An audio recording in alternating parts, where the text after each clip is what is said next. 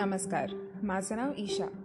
पाळी हा माझा अगदी लाडका विषय. आहे सध्या मी ओरी कलंकिनीसोबत तेरा आठवड्यांची फेलोशिप करते या फेलोशिप दरम्यान आम्ही तेरा आठवड्यांसाठी आमच्या निवडलेल्या विषयावर काम करणार आहोत. आम्हाला मार्गदर्शन करण्यासाठी सामाजिक क्षेत्रातील अनेक मंडळी येणार आहेत.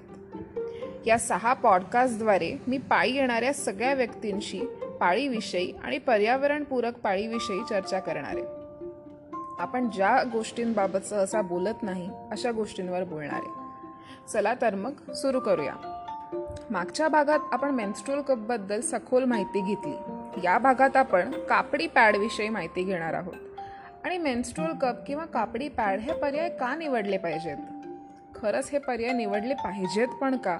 याविषयी चर्चा करणार आहोत. तर सगळ्यात आधी कापडी पॅडविषयी माहिती जाणून घेऊया.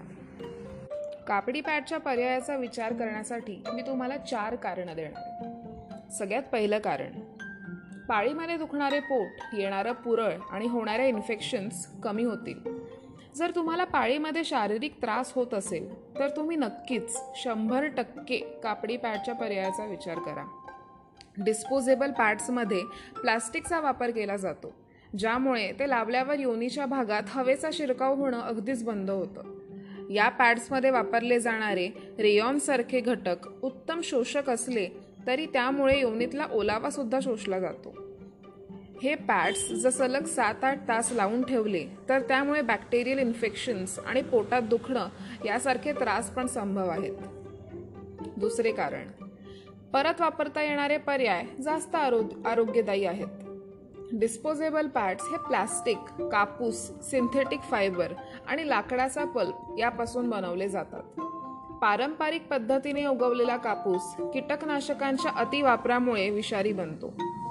पॅड बनण्याआधी या सगळ्या घटकांना क्लोरीन डायऑक्साईडने ब्लीच केले जाते ज्यामुळे डायऑक्साईडसारखे हानिकारक आणि प्रदूषण करणारे घटक निर्माण होतात.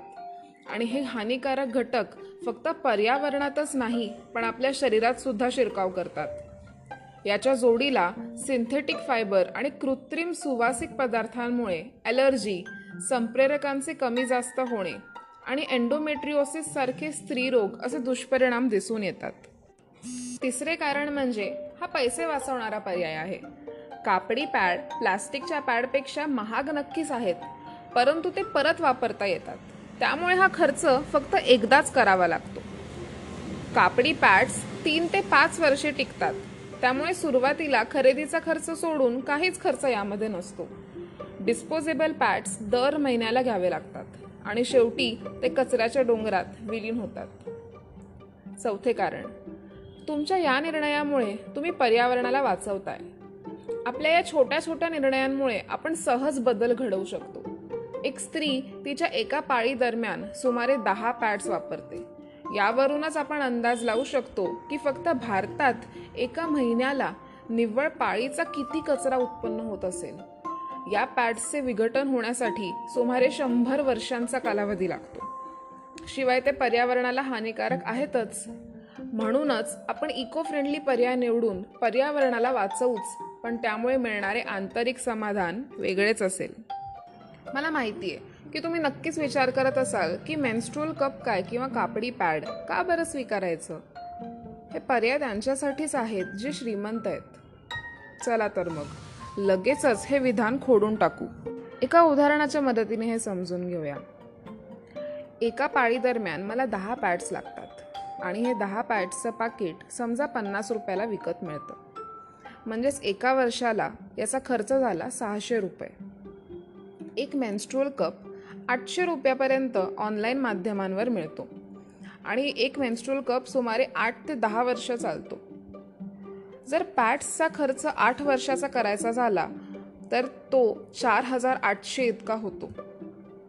म्हणजे एक मेन्स्ट्रुअल कप आठ वर्षासाठी आठशे रुपयाचा झाला. तर डिस्पोजेबल पॅड्स आठ वर्षांसाठी चार हजार आठशे इतके झाले. आता तुम्हीच सांगा मेन्स्ट्रोल कप वापरणं स्वस्त आहे की डिस्पोजेबल पॅड्स मुळात काय होतं? आपण जाहिराती पण प्लास्टिक सॅनिटरी पॅड्सच्याच बघतो ना? त्यामुळे आपल्याला सतत असं वाटतं की पॅड्स वापरणं हे जास्त प्रोग्रेसिव्ह आहे.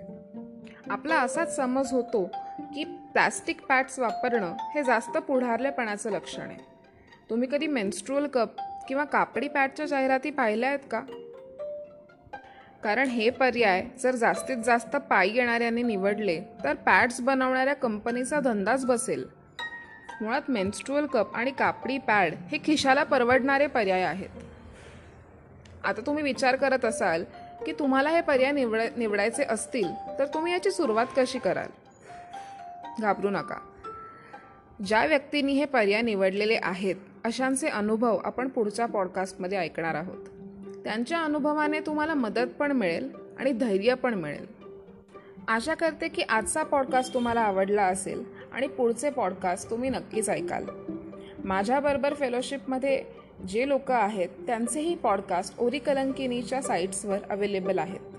तुम्ही ते पॉडकास्ट ओरिकलंकिनीच्या चॅनलवर ऐकू शकता. चला तर मग आपण भेटूया पुढच्या भागात.